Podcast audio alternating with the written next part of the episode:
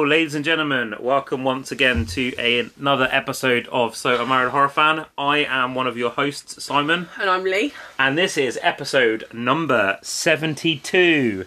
Feels really, really weird saying that again. So, for those of you that don't know, obviously, we have been keeping the trainer running. You have had some lovely episodes over the last few weeks. Thank you for supporting our April releases. Uh, we had some good feedback for some of the episodes that we put out in April. But if you guys followed our social media, you know that we did kind of take a little bit of a break behind the scenes. So this is the first time in six weeks we've recorded an episode ish, roughly. Uh, one, two, three, four. Yeah, about six weeks. Yeah, because we recorded all of our March episodes, like, and April episodes, like, in like a two week block, didn't we? Yeah. Basically. So yeah, it feels weird to be back, but not really. Like you guys won't have noticed because you've had your weekly content. But yeah, it feels weird.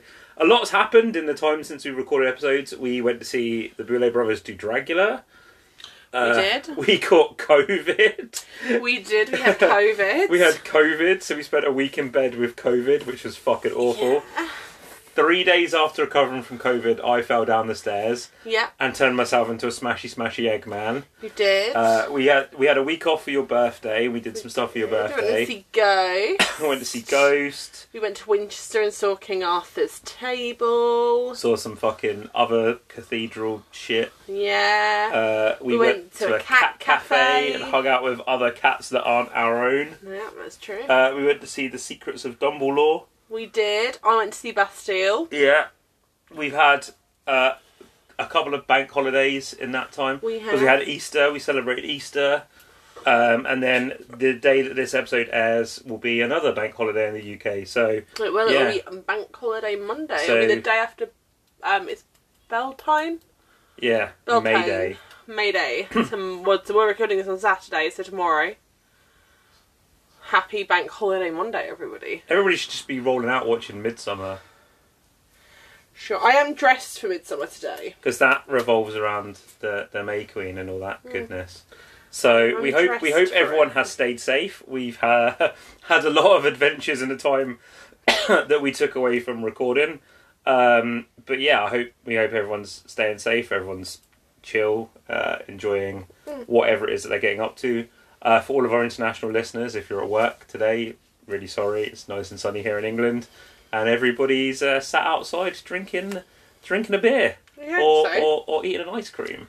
And if it is nice, today, what will be today, will be Monday, we'll be off feeding ducks with uh, friends of ours. feeding some swans. Feeding some swans. how how how about them apples? Mm. Um, so yeah, this is the first episode for May. I cannot believe this will be our thirtieth episode of the year, and I cannot believe we're already five months Oh, into gross. 2022. We are officially coming up for two and a half years inside of a global pandemic, which is fucking bananas. Um, but this is the official start of Space Horror Month, um, and we are kicking off Space Horror Month with the only good film Paul W. S. Anderson ever made, Event Horizon. I mean, I don't know. I don't think I've seen anything else he's ever made. You have. So, have I? You have Mortal Kombat. You have Oh, yeah. Three Musketeers. You have Pompeii. Did he? You've seen one of the Resident Evil movies, I'm sure. That's production credits. Another director credits. Mortal Kombat. Yeah. This now. Yeah. Uh, He did AVP as well. I don't know if you've seen AVP. Three Musketeers. Mhm. Pompeii. Yes, this is actually the fourth movie of his I've Um, seen. He's not got any credits past Monster Hunter, has he? Monster Hunter is the last thing I think he did. Um, yeah. He's got two other projects: Mimic TV series. Oh yeah, because he's doing a TV series based on that Guillermo del Toro movie we covered. Mimic. Hmm. And then in the Lost Lands, but I think that's just in.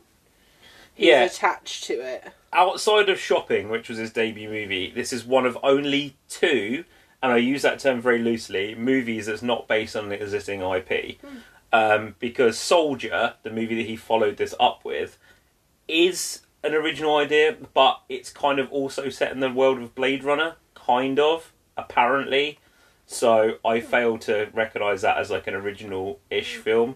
Oh, he produced DOA as well, which I've also seen. Jesus Christ, that movie sucks dick. Yeah, so he basically went on and did after this. He did a bunch of remakes and a, a bunch of stuff based on video games. So he did a remake of Death Race. He did AVP, which is obviously based on the Alien and Predator franchise. He did, I think, three of the six Resident Evil movies he directed, but he produced all of them. Um, he directed Monster Hunter, which is based on a video game. Mortal Kombat, which is based on a video game. Yes. Uh, and then he did obviously that really weird steampunk fucking Three Musketeers movie Mm. with Logan Lerman and Luke Evans and that nonsense. Also, you lied to me earlier because you told me the WS wasn't actually part of his name. It isn't. It is. His name is Paul William Scott Anderson.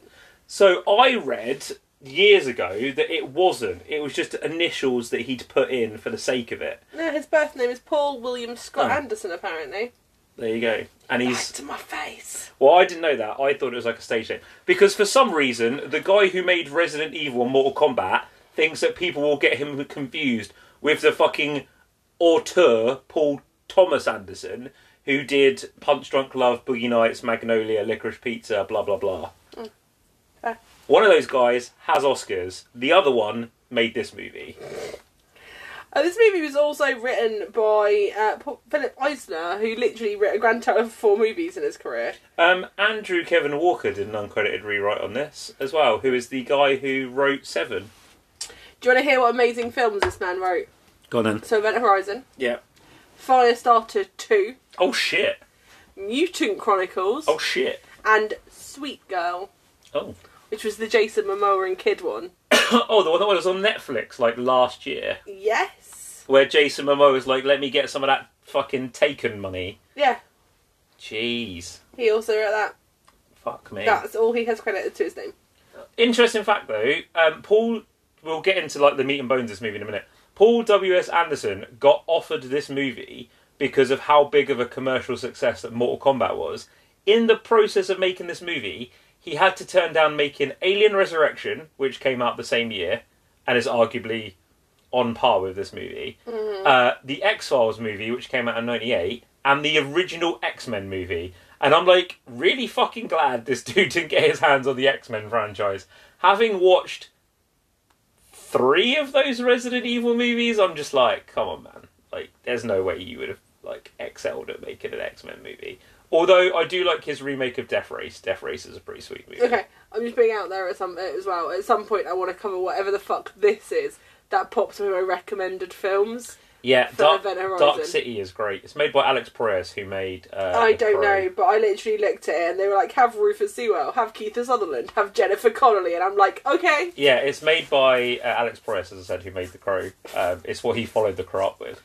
Um, but yeah, let's let's do the rundown on this movie. Let's this get film. into, let's okay, get into Event so cast wise, It's a very British cast because Paul is. Anderson's British, I think. so we have Laurence Fishburne as Miller, Sam Neill as Weir, Kathleen Quinlan as Peters, Joely Richardson as Stark, Richard T. Jones as Cooper, Jack Noseworthy as Justin, Jason Isaacs as DJ, Sean Pertwee as Smith, and then I think That's that's, basically it. kind of it.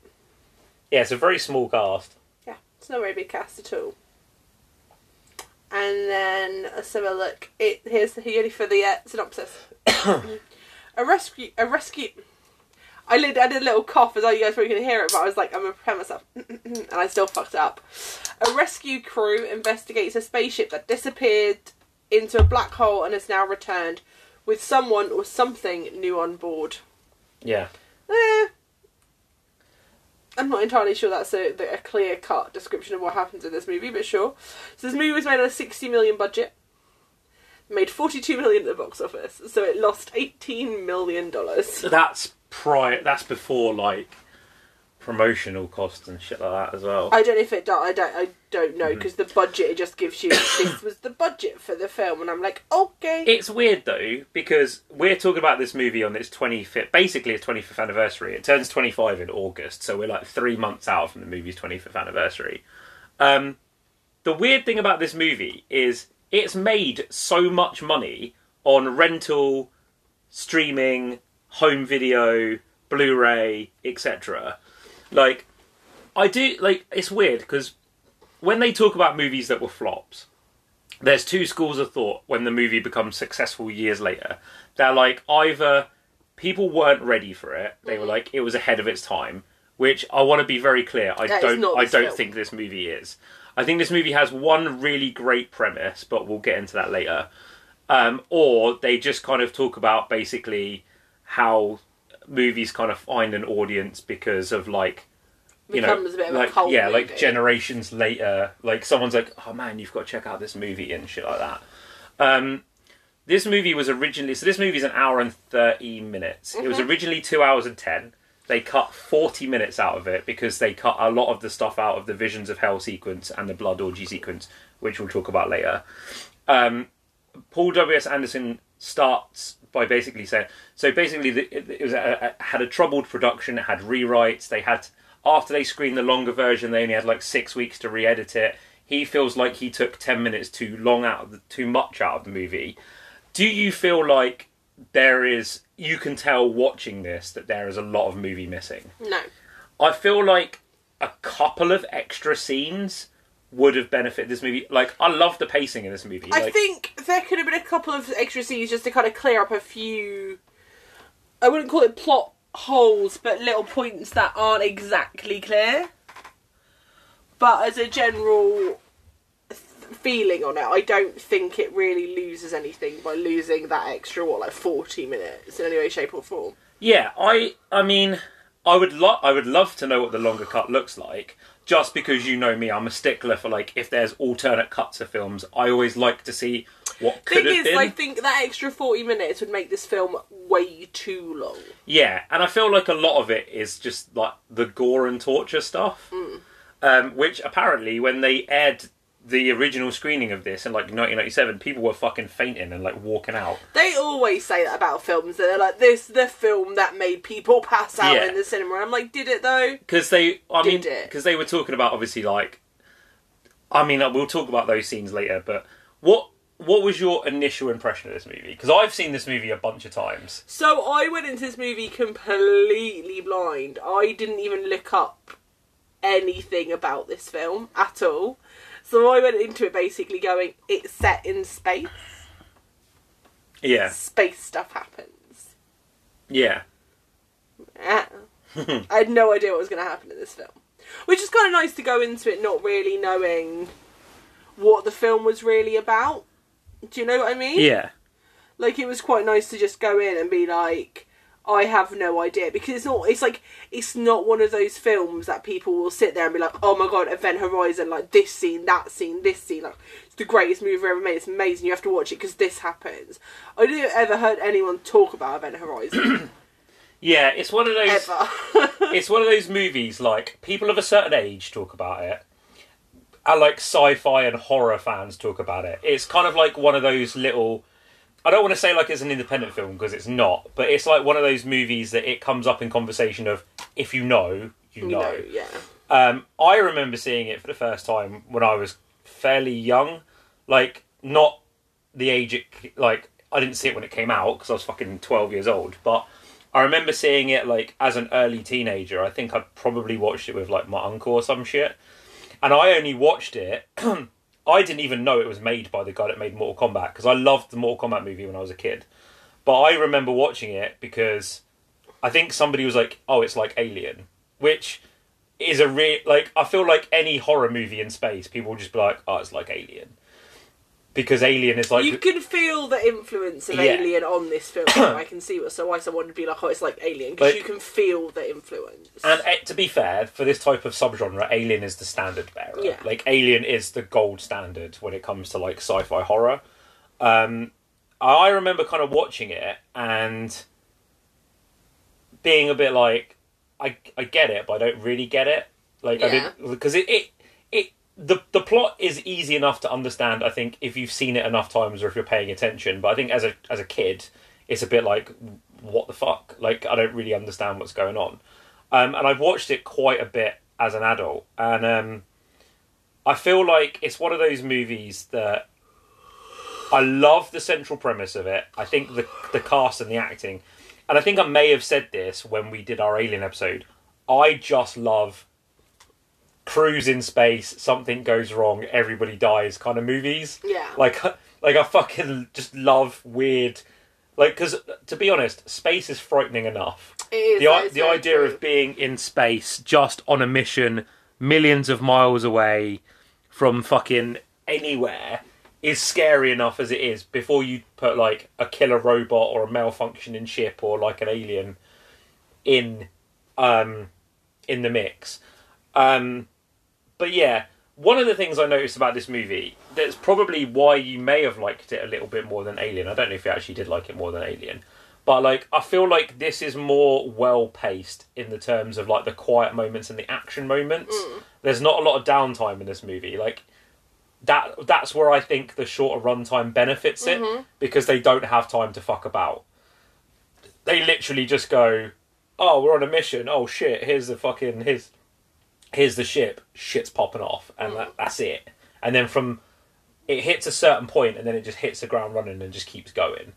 Um, did you find the pacing was something that worked in the movie's favour because of that? Very like you didn't have enough time to sit there and get bored. Yeah, so I. It was paced really well. I have issues with this film, but it was paced really well. Like it didn't really like drag. I wasn't sat there going, look, looking at my watch, going, "Oh, is this nearly over yet?" Like this is just what the fuck is happening. Yeah. I was more like, "Oh, it's like stuff's popping, like things are happening." I spent a good chunk of this movie trying to figure out what the plot twist was going to be. I think hitting the nail on the head there with the plot twist. Like it is one of those movies. Like it gives away very little. Yeah. um, and then it hits kind of a certain point, and they kind of they basically just tell you what the. So for those of you that don't know, if you've not seen Event Horizon, I guess now is a good time to say spoilers. We're going to go into. I mean, like- to be fair, we don't do spoiler. we don't do spoiler warnings on these episodes anyway, because there's always Yeah. be fucking spoilers. But basically, it's like a lot of sci-fi movies. It starts with a ship getting a distress signal. Basically, the ship, the Event Horizon, has gone missing. It's been missing for seven years. It found a way to jump light speed, and it disappeared, and has now apparently re-emerged. By Jupiter, Ye- uh, Neptune, Neptune. and they talk about basically they need to go and find the ship, save whatever crew is left, and then salvage the the ship. Bring the ship can. back if they can. Yeah. Um, it turns out that this particular ship has been to hell, um, which they basically explain halfway through the movie. So you find out that the thing that it's like a black hole, isn't it? It's a manufactured black hole. It's a, from what I understand from fucking Sam Neill's vague explanation, it's a space-time vortex, which affects the curvature of space-time. So instead of having to pass from one point to another, it creates a wormhole directly between point A and point B, making the quickest route zero. Wibbly wobbly, tammy wabby Wibbly stuff. wobbly timey wimey. It was It's a the way- very Doctor Who explanation. I was gonna say, is the way that he not explains it with the paper and the uh, the porn mag and the pen not the same way that they explain it in Donnie Darko? I think so. I'm pretty sure they also do it in um, to explain parallel universes in Stranger Things, like parallel dimensions. And I'm pretty sure it's also been used in like three or four other space films to explain to explain like time travel Why? and space travel. Why are you wearing that stupid man suit? Yeah. Um, yeah, because in Donnie Darko, just to kind of segue a second, isn't it he has to stop? Like, there's the thing with the jet engine falling, and Yeah. and that's So basically, Donnie Darko is a weird one. So basically, a, a parallel reality is created because Donnie does not die when the engine comes through Mm-hmm. his roof. But the reason Donnie doesn't die is because Frank wakes him up Mm-hmm. and takes him out of the room. So Frank creates the parallel dimension by waking Donnie up. But isn't there also a theory that Donnie and Frank are the same person from the parallel universes? Like, Yeah, I've Frank- heard that theory. Frank is a parallel But the version thing is, Donnie. if Frank never woke Donnie up, the parallel universe would have never existed in the first Yeah. place. Because it's never explained who Frank is or where he comes from. But he's got that fucking hole in his eye, hasn't he? Yeah. So yeah, it's kind of a different thing because that's about parallel universes, and this is like about different dimensions. It's about space time Al- travel. Although kind of a similar thing on the same plane of like, when you talk about time continuums and portals and all that shit. Anyway, there's a All thing. I want to say is I want to I want to point out that when I was talking about space travel and how it was explained in this film, I feel like I sounded very intelligent. like I hundred percent knew what I was talking about. I do not. Because basically, there's like an orb with three magnetic rings. That it's essentially a manufactured black hole in the middle of the ship, isn't it? That's what he says. yeah, basically. Yeah, and the the ship went through the black hole. So basically, from The way the film the way the it. film explains it, from the way you see it, is the ship, the Orby thing, Yeah, scientific term, creates the black hole outside of the ship. Like Yeah. it f- makes a, it forces the black hole to appear, Mm-hmm. and then the ship would go through the black hole. I don't know how the fuck that works because my assumption would be the portal would become the black hole and would suck the ship inside it yeah, yeah, Which, but scientifically wouldn't work because I feel like that would end with things getting crushed. yeah, and then I don't really know. yeah, Wibbly wobbly, they don't really they don't really explain how the black hole works. And we have we do see at some point in the film the black hole work from inside the ship because it sucks Justin in. Yeah. Um, but yeah, basically, um, so the ship disappeared for seven years, and it basically went to hell. It went above and beyond the limits of space, time, and other such understanding. yeah, other such bullshit. Um, the crew came back and basically just went mental and fucking murdering each other. basically raped and killed each other Yeah. is essentially what happened. And you feel I feel like this is where the shining aspect of it comes in because you're led to believe that Dr. Weir, who is played by Sam Neill, he is the one that created the black hole and the event horizon is his ship. Which he doesn't tell anybody until about halfway through the movie because he's a sneaky little fuckfish.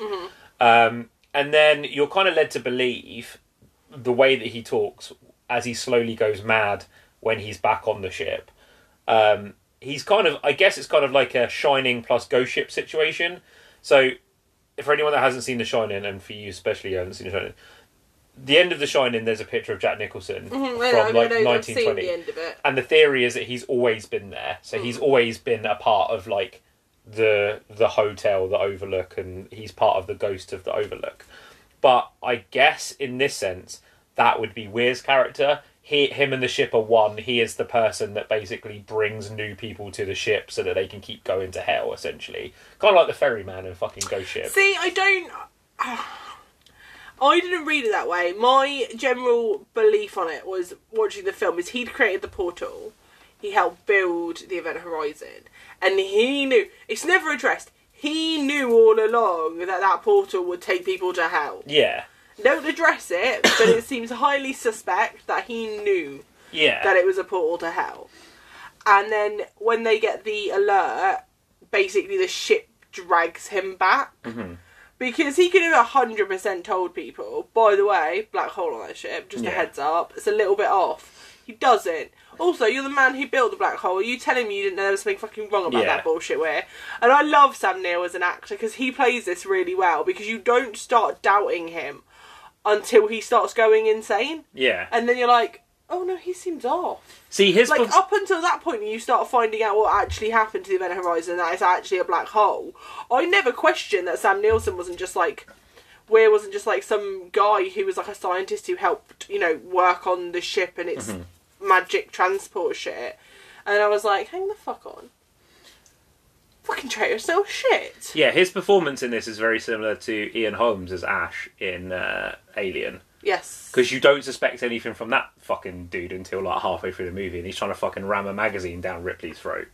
Um, yeah, like it's so like it's so ambiguous as to like what the thing is because he always says about how the ship will never let him leave and it's bring him back, but it's like it's so weird in the sense of like the way they set it up because, like you said, it feels like he feels like he's been dragged back there by the ship, like the ship has some hold or some power over him.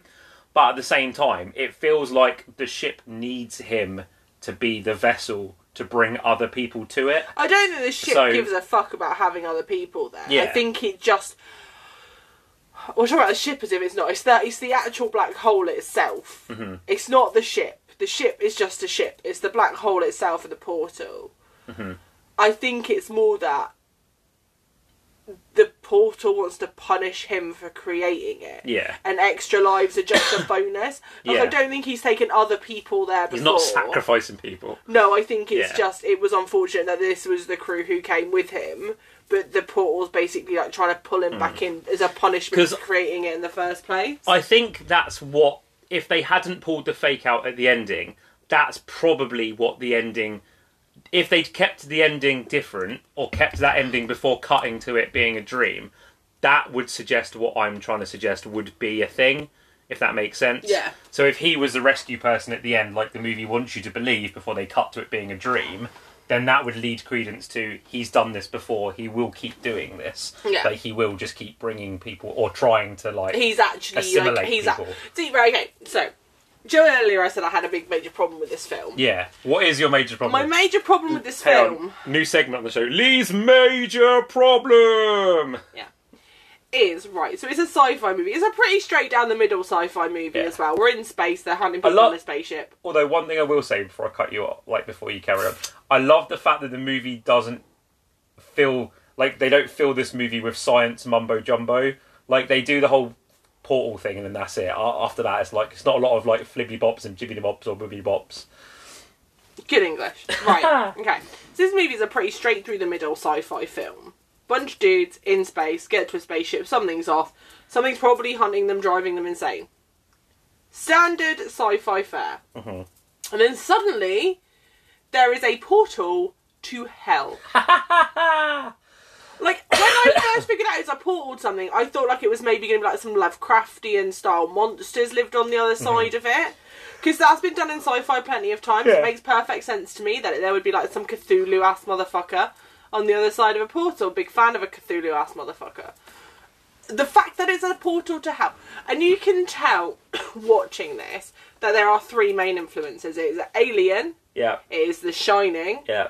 And it is Hellraiser. Mm-hmm. And I feel like the Hellraiser part of it is the sole reason that there is a portal to hell.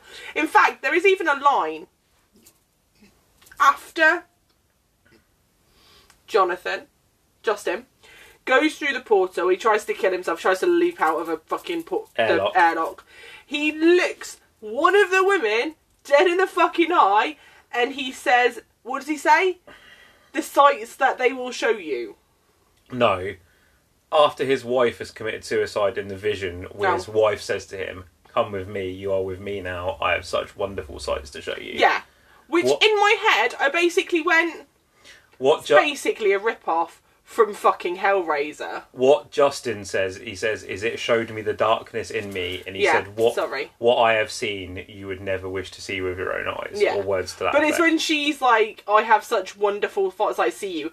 I'm like, I literally, there is a line in Hellraiser that is, what is it? Such wondrous no, no, no, sights. we have such sights to show. We you. have such sights to show you. Right, I'm not being funny. If you want to, if you want to be like pay homage to Hellraiser, fine. However, don't basically rip off a line from that movie. Basically point. Also, don't try to pull to hell to this movie because you like Hellraiser, and a lot of the architecture and design is based. A part of it's based on Notre Dame, but there are so many points, like the portal itself. You look at it and you're like, that is such a Hellraiser image Yeah, one the of the doors that close Yeah, as well were like Lament super like lament configurationist. But the actual orb with all Mm-hmm. of the winding different parts, to me, screams something from Hellraiser. Yeah, and I thought the main one, the main hub of the ship where they sit when they're on Event Horizon with the arches that do look very churchy, they do look kind of like xenomorphy as well. They do look very Yeah. Giger esque, which is And there's really loads. There's a point in the in the film where they're going through like this corridor. It's all lit in green. It's got these different panels, and half of them are gold. Like uh, all of them are green. But there's like odd gold ones in there. Mm-hmm. And I bet you if you folded them all together, it'd probably fold into a fucking lament configuration. Do you know what? Do you know what? There's two really funny things about you saying in this Hellraiser thing. One, Clive Barker actually worked in the production of this movie. Oh, did he? Yeah. And uh, this movie came out a year after Hellraiser Bloodline, which is the Hellraiser in space movie. Yeah.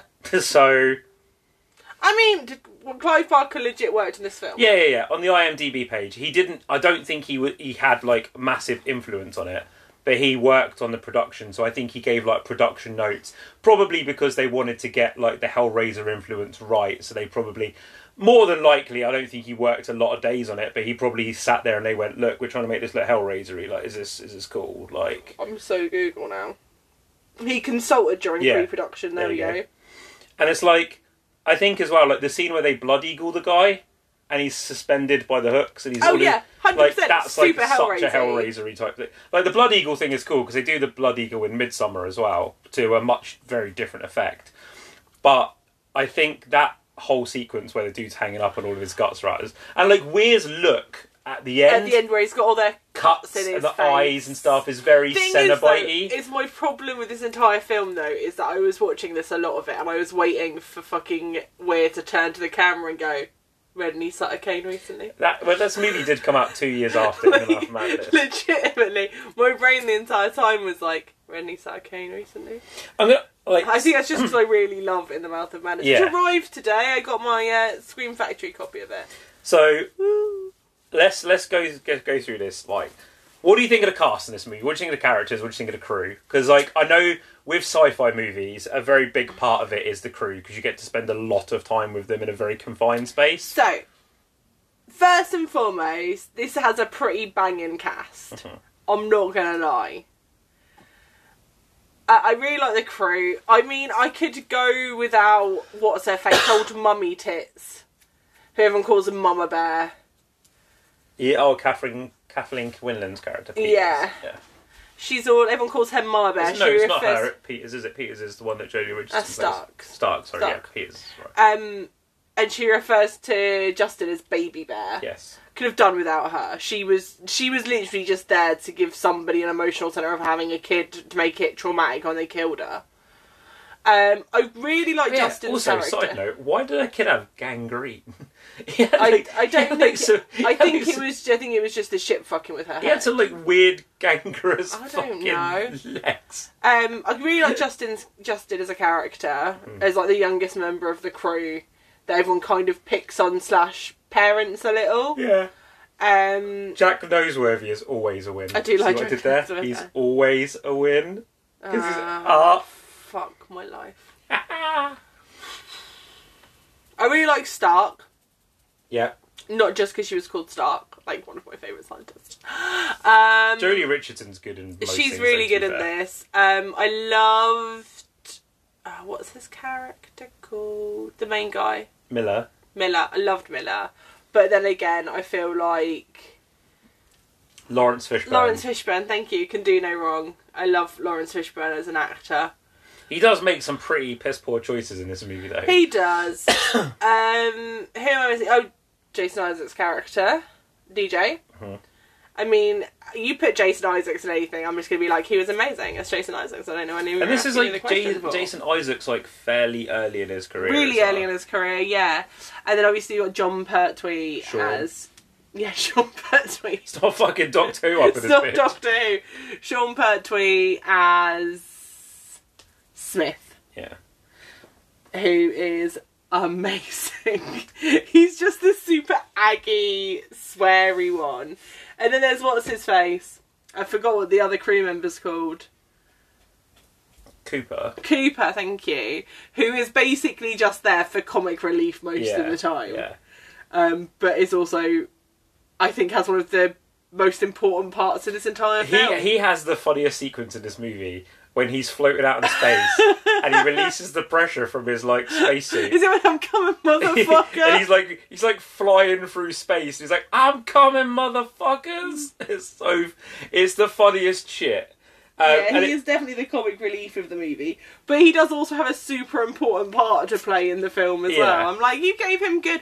Also, celebration because this movie is 25 year old, and a black character survives. yes, word. I mean, Laurence Fishburne doesn't, but Yeah, Laurence Fish- Cooper survives. Laurence Fishburne gets all kinds of fucked up in this movie. Yeah, I think it's a weird one. Like when you cast space movies, because generally speaking, there's like only one or two locations. You have to get the ensemble right. Yeah, Alien is one of those movies I think that gets the ensemble perfect. That's the thing. though, Is all of the cast in this movie because you are right. You have to have a good ensemble cast for something like this because it is so such a claustrophobic film. Mhm. the cast have such an excellent chemistry, and picking Laurence Fishburne to play the captain of the ship and basically like the leader of all of them is pitch perfect casting choice because Laurence Fishburne I would like literally Laurence Fishburne could walk into my job tomorrow and tell me what to do and I wouldn't even question it. I'd be like, Yes boss. Whatever you say, Mr. Fishburne and I would just go and do it. Because has- I feel like there's something about him. You would never say no to him and you would just assume he has authority in whatever he is telling you to do. he has one of those voices that is like calming but commanding and he's quite a commanding presence himself as well and i think it's really interesting as well because he's the captain of the ship and it's mainly him and sam neill that have to do the heavy lifting in this movie Oh yeah, definitely. and there are a lot of movies where they have to face off with each other and i think if you put any lesser actors up against the, the two of them Any scene, do you mean? yeah. Like no, no, no. Eh, if you put a lesser actor against Sam Neill and vice Oh, right, versa, okay. those scenes don't work. No. But because they're both such strong actors with such commanding presence, where they don't overpower each other, Mm. I think that's where the real strength in this. And it's weird to talk about what is essentially a sci-fi B movie having really strong performances in it. It has. They but- do. They have like. and the thing is, is there's nobody in this film who is overacting it or hamming it up. Like except for are- Weir when he becomes all possessed and weird and he gets a bit mustache twirly then. But other yeah, than that, but that's I, I kind of expect that to happen in any sci-fi film, regardless, because you have to know 100 percent they're definitely evil. um, but yeah, no, like they they don't know. None of the cast really ham it up. Do you know? what I mean, especially for what is essentially a B movie, they're all pretty straight and narrow on the acting choices. Mm. They're not doing like weird. We're in a B movie acting. yeah, not smell the fart actor like Joe Tribbiani. No. and it has it like I, I'm assuming for a lot of these actors it was quite early in their career because the actors in this film are, are still today viewed as you know some of the top actors in their game. Yeah. Well, I know that Sam Neill had obviously been working for a few years, and he was coming off of the back of like Jurassic Park and In the Mouth of Madness when this came out. Laurence Fishburne had been working maybe since the late seventies, early eighties when this came out because he did like the Ike and Tina movie, and this is like two years pre Matrix. I think he literally went and made the Matrix after this. Um, Jack Noseworthy pops up in little bits and pieces, and I mean, I wasn't calling him one of the top actors no, of the he's like, but he's like sure. mainly in TV now. Sean Pertwee obviously had he he stayed in a lot of British productions. He did stuff like Dog Soldiers. Yeah, I was watching. I've seen Sean Pertwee in so much stuff. Bro, I was watching the Alan Partridge movie the other day, and he pops up in that. I'm now really intrigued as to what I've seen. Please continue. I'm just going to go look and then up obviously Jason. Jason Isaacs went and did the Harry Potter movies. He did. He played Lucius Um, Malfoy. and he worked with uh, Paul W S Anderson quite a lot. He became Paul Thomas Paul W S Anderson's personal red shirt. Like he kills him in all the fucking movies that he's in. Um, Joely Richardson obviously continued working.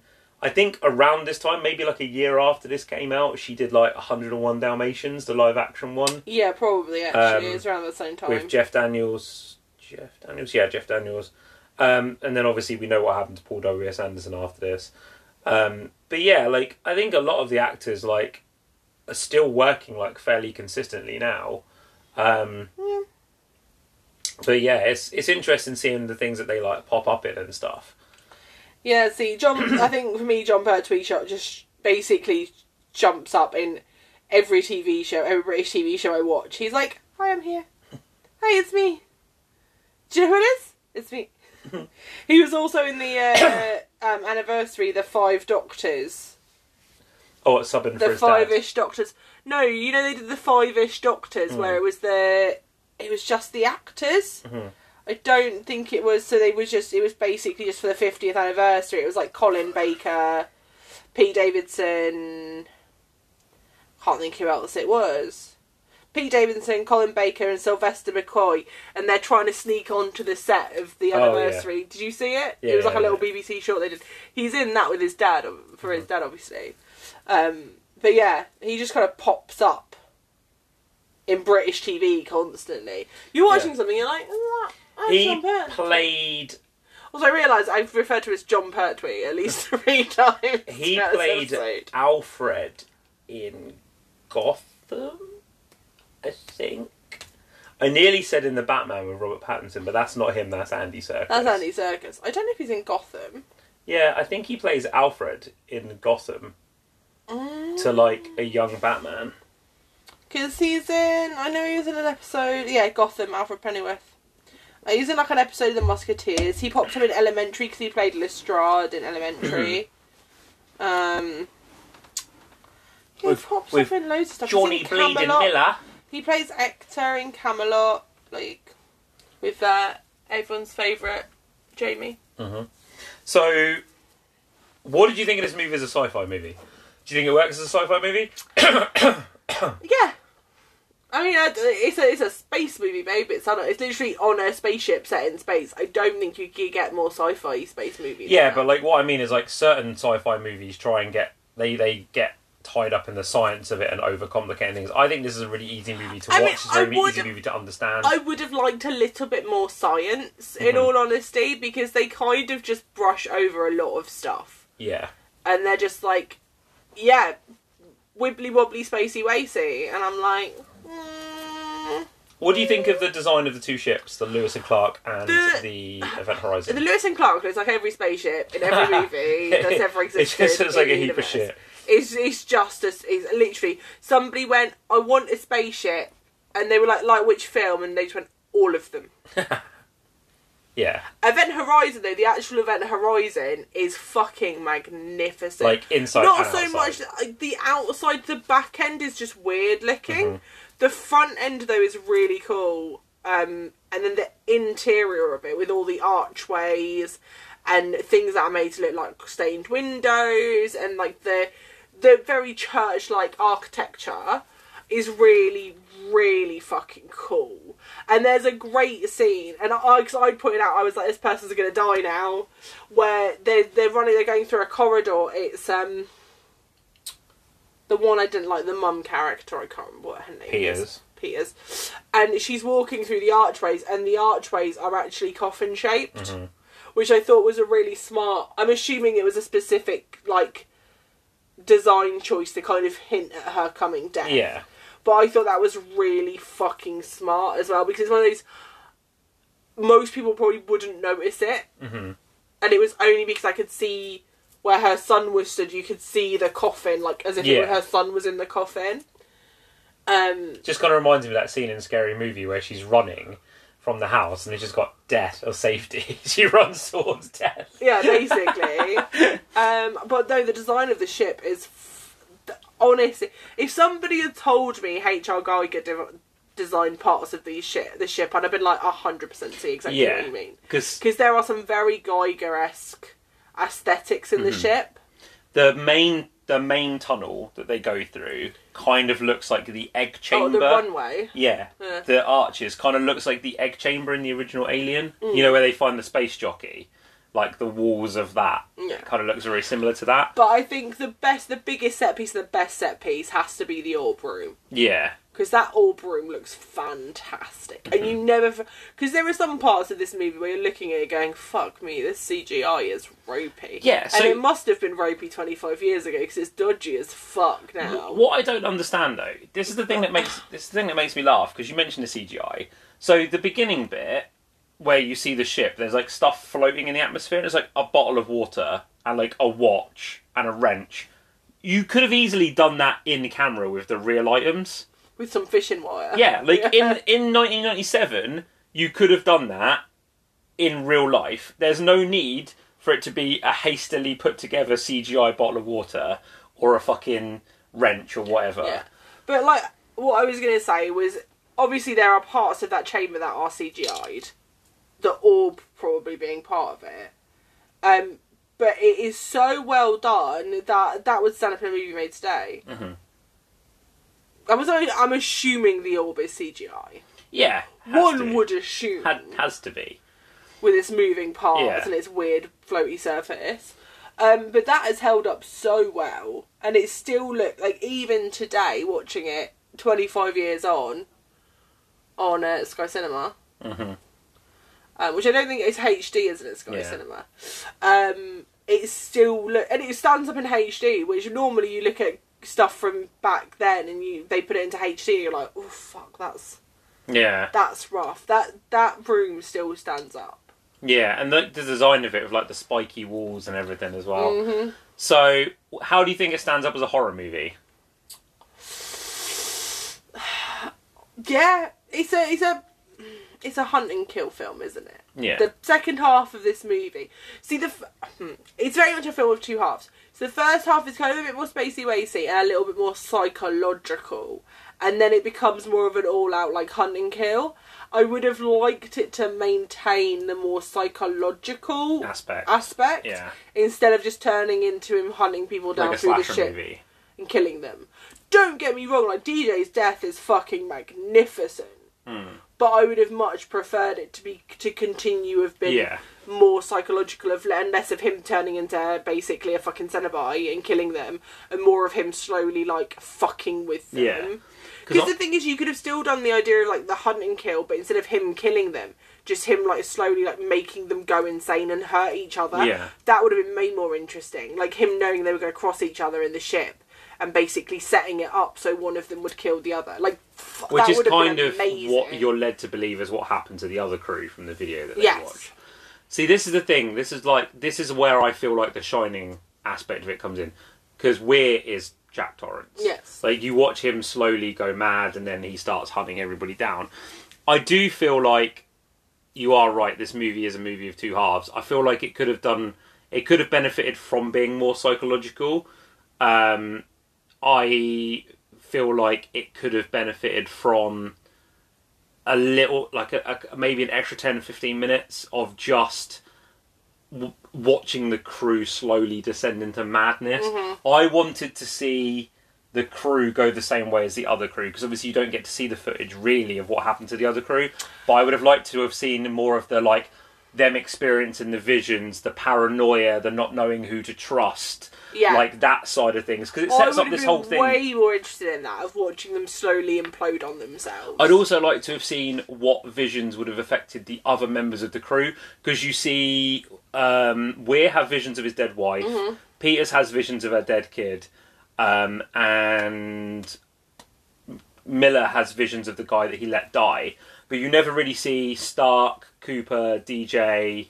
I don't think Cooper gets any, Smith. does he? Because No. Cooper's, and I don't think Smith does either. No. 'cause they don't really ever go on to the event. and that's what I would have liked to have seen. I would have liked to have seen more extended sequences of them having visions and like And I would have slow liked to. paranoia. What I would have really liked him to do as well is to play with it to a point where we're not even sure what is Yeah. real and what isn't. Because like the thing is, this don't get me wrong, this, this, this is not a bad film. Like I, Beth, I enjoyed it. I mean, the hell shit I could have done without, Mm. but I would have much preferred it to have been more of a psychological, like watching them implode on themselves Yeah. and seeing them basically go insane. Yeah. That would have been so fucking interesting. But I would have also have liked it to keep them to have kept it in the way of like Smith and Cooper are never really on the ship, Mm-hmm. so they don't really get the visions, and they're just like watching their crew descend Yeah. and turn on each other, and them having to then make the decision of either like, well, we're gonna be next. Mm-hmm. Like, what do we do? Because at that point, it's like if your crew have gone insane and you've got two characters left who have not experienced the visions, who have still maintained their sanity, you then get the the paranoia that's created by something like that, and it would become an idea of the paranoia that's caused by something causing it. An actual physical Yeah. paranoia of you know something's wrong, but you don't know what, and your crew are going insane, Yeah. and what that would do to somebody. And the thing is, if you play it that way as well, you can shift Weir from being the central character to Justin being the central character, having having had him go through the portal and experience the visions, and being already a member of the crew, you could have him being the one that is messing with them because they would he would have that trust. Yeah, you could completely wipe Weir's character out Yeah. of this movie because Weir is literally just there to take them to the ship, and I don't like. I don't know why yeah, they could have easily could have just been the rescue crew that got sent by the the company to go rescue the ship. Also, now that I'm thinking of it, this movie plays its hand very early on because you see a skinless Weir at the beginning of the movie, Yeah, You do. Which kind of basically tells you everything that you need to know before the movie even begins. I think you see his wife in like this second scene. Yeah. Him. Like Because you see him in that cross window, like skinless, Yeah. screaming, uh, which I assume is from when the first cycle when he was on the ship the first time and he saw hell the first time. Oh no, because he wasn't there the first time. Was he not? No. See, this is again, this is really confusing because I thought So he, he created the ship, yeah, and the ship went off and disappeared. yeah. He was never with the ship. He just helped create it. So I thought he'd gone with the first crew. No. That's why he says the ship won't let me go, and the ship has the hold over it. No. And that's why he's the skinless weir at the beginning, obviously No. foreshadowing what's going to happen to him. I thought he'd been on the ship the first cycle. it I went through. think I think maybe the portal had fucked with him when he created it, but he wasn't there the first time because the ship just just disappeared. Yeah. None of the crew survived, so there hmm. was he would never have been on there. They got a signal right. through, Yeah. See, this is what I mean. and because he says that he's he that's the reason they're all there is because his company, who were the ones who created the Event Horizon, got the signal through, and they've sent him with them to go and collect And the I think- crew of the Event Horizon. this is maybe where they should have put some of the excised footage back in if there is any because we do see a small ship's log of the other crew that were on there when they're normal i'd have liked to have seen maybe like that video expanded out so you could have actually seen the crew go on their mission like an hour before they went missing or something just no, kind of because I feel like you, that's introducing too many characters mm. for us to not then then completely. Yeah. ex, like unnecessary characters. do you i'm gonna i'm, I'm gonna talk about it because i feel like we have to talk about it in relation to this movie do you feel having the visions of hell scene and the blood orgy scene cut down affect the movie at all No. I personally, I don't necessarily think I need to see more of the blood orgy. I think you see enough of it on visions the of screen. hell, I would the, have liked. the visions of hell, I'd like to have seen more of. Yeah, But yeah, the blood orgy stuff. It, I, the thing is, it's like I said though, it's completely unnecessary because we don't care about that original. Crew. yeah, The yeah. original crew were, as far as we're concerned, as watchers, non-existent characters. Yeah. Do you know what's interesting though? All of the so the Visions of Hell stuff was actually filmed with the crew that are in the film. Um, I, I might need you to pull up the IMDb page a second because I need to reference something. The blood orgy sequence was actually filmed using real pornographic actors and actresses and amputees. What was it? Yeah, Um, I don't know where I'd find that information though. that's not the information I need you to find. Oh, okay. So if you go to the IMDb page in the trivia section, there is something I Oh, wanted to shit. specifically reference. Um, I've gone too far, babe. Hang on. I want you. You've had me clicking everywhere. What do you need me to look for? So it's in that bit there. Mm-hmm. So the actual visions of hell sequence was at, and the blood orgy sequences were actually inspired by two painters. Bosch and Bruegel. Yeah, because Paul W. S. Anderson went on a tour of galleries and found that those artists had painted basically their own visions of hell, which were the complete antithesis of heaven, and they actually had regard for heaven and hell. And when he shot those sequences, he shot them to look a lot like their art. Um, and he actually managed to shoot them with a second unit, which he thought the studio were like, well, they're never going to check that because he's just going to think they're insert shots. It was only when they, they were put into the movie that they were so shocked that they had to have all of those scenes removed from the film.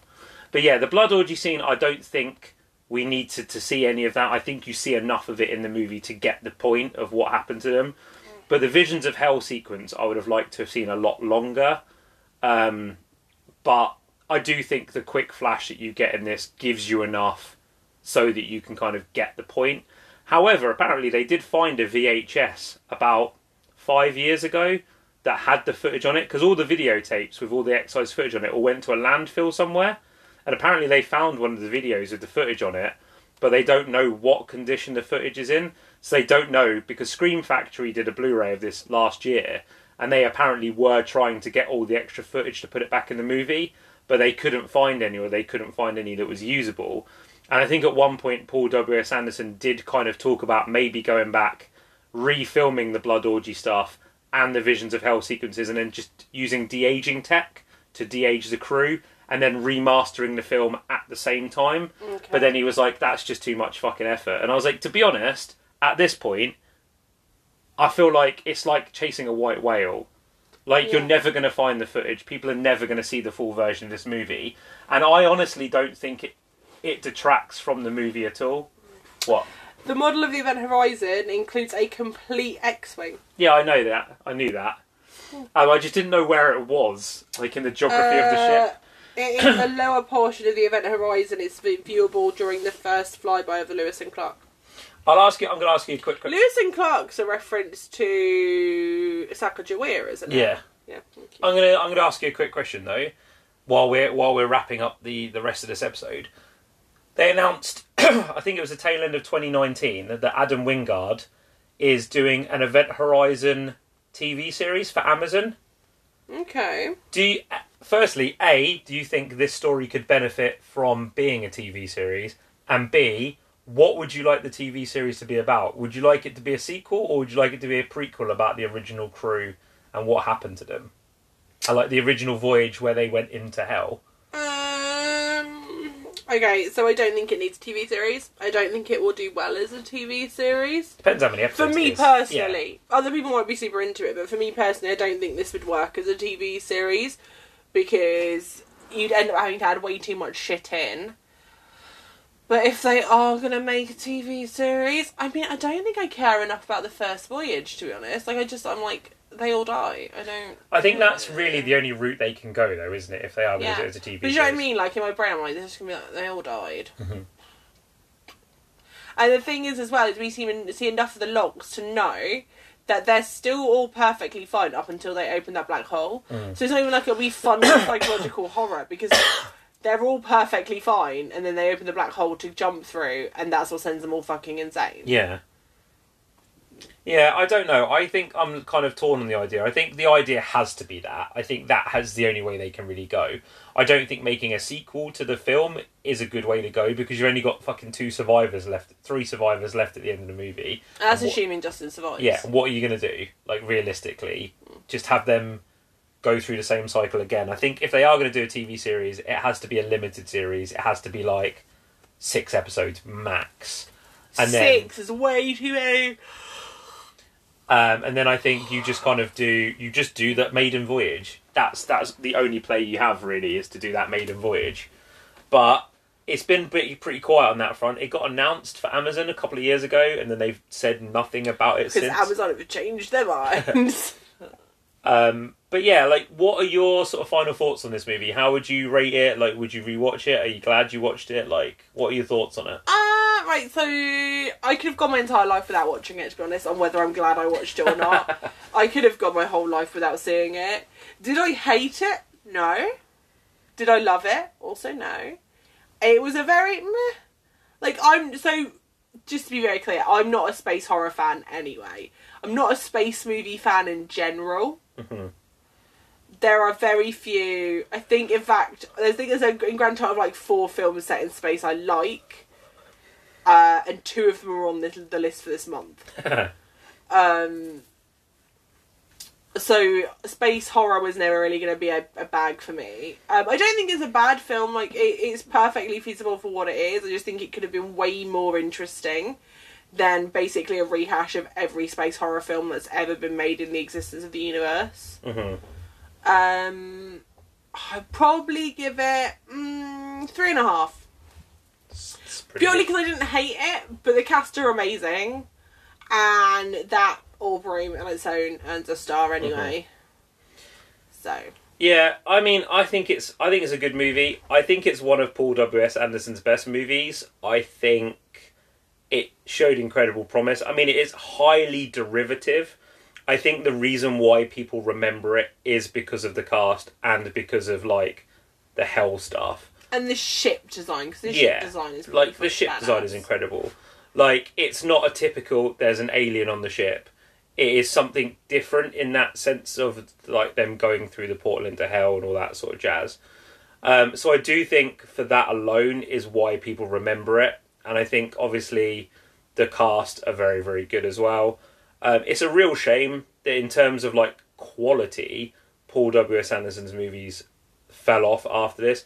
I mean, he made like one of the most successful video game franchises of all time in terms of like box office, not quality, but so obviously he's doing something right, and the man married Milla Jovovich, so he's obviously doing something very right. But I do think this is the kind of movie where he showed a lot of promise, and then he he's never really lived up to that promise since. Um, it's one of those movies that I watch quite regularly, but that's because of my fascination with space horror. Like I will watch a movie like this and then I'll go and watch 10, 10 more after it. So I do find myself watching it quite a lot. Um, but I do. I also think as well, in terms of the fact that it's 25 years old, there's not a lot other than some ropey CGI. There's not a lot that ages it. Everything else is practical. Everything is in camera, and I think for that reason as well, um, it's I think is another reason why, to a certain audience and a certain fan base, it has stood up because everything feels real and feels tangible. Like there's not an alien creature that they have to design that they have to worry about aging or anything like that. It is all very real and very tangible. Um, would I like to see the two and a, two hour and ten minute full unedited cut? Sure, if someone put it in front of me, but that's purely because I like to see films in their full versions. But I don't feel cheated having never seen like the cut footage or anything like that. Um, but yeah, I would probably agree with you. I would float around the three and a half mark.